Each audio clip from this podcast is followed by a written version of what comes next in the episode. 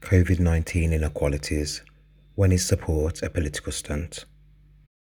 2020.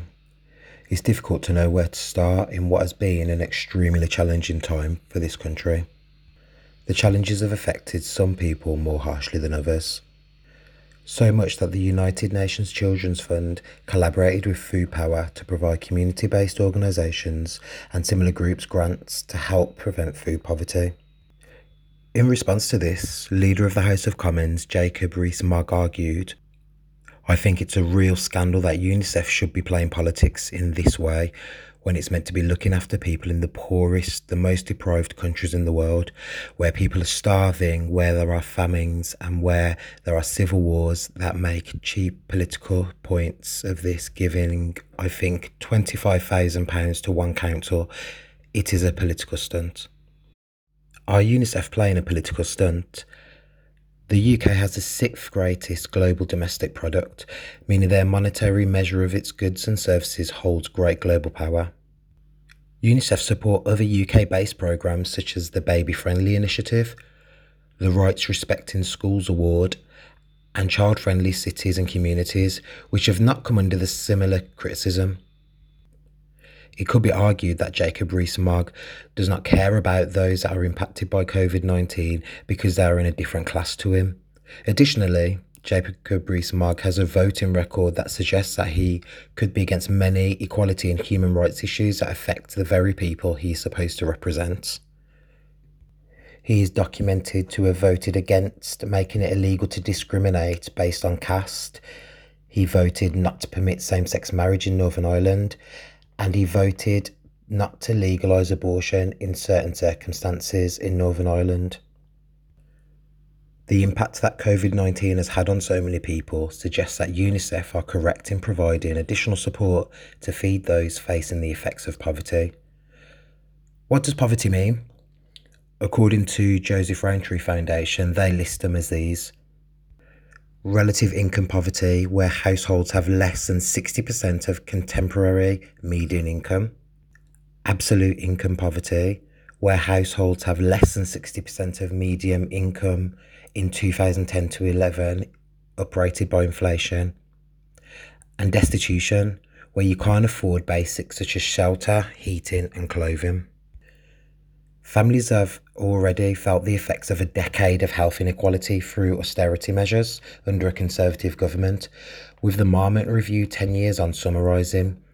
Rates of child poverty, a critical measure for early child development, have increased since 2010 are, and are now back to their pre 2010 levels, with over 4 million children affected. The COVID 19 pandemic has also affected unemployment levels, with them steadily rising month on month since March 2020. Unemployment is currently its highest since July 2016 at 4.9%.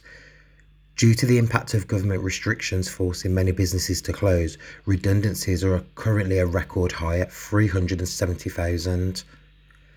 This suggests that there are many new people not only in poverty but also in destitution. This has impacted services such as food banks, which have forecasted a 61% increase in food parcels between October and December, with half of those using food banks never accessing them before. The current state of food poverty has affected so many that footballer Marcus Rashford started a child food poverty task force to form a coalition with charities and food businesses to provide aid for children facing food poverty. This caused reactions from politicians such as Kevin Hollinrake MP, who tweeted, Where they can, it's a parent's job to feed their children.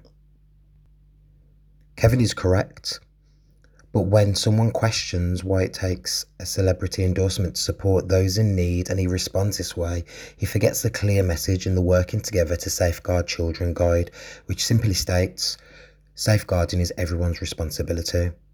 Furthermore, the Children Act 1989, Section 17, 1AB clearly states it shall be the general duty of the local authority, in addition to other duties imposed on them in this part, A, to safeguard and promote the welfare of children within their area who are in need, and B, so far as consistent with that duty, to promote the upbringing of such children by their families.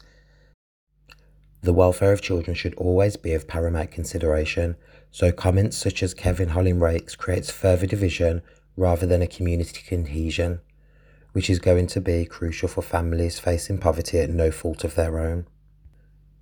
COVID 19 has highlighted that inequality in socio-economic conditions could be a contributing factor to infection rates and unfortunately mortality, which affects different groups. Living in an area of higher deprivation in poor living conditions leaves higher mortality rates.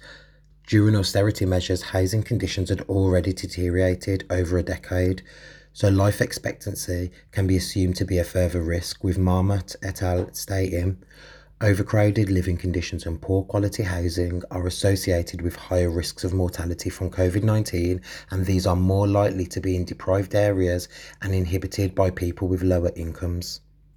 Furthermore, although the virus cannot be racist, black, Asian, and minority groups have higher mortality rates.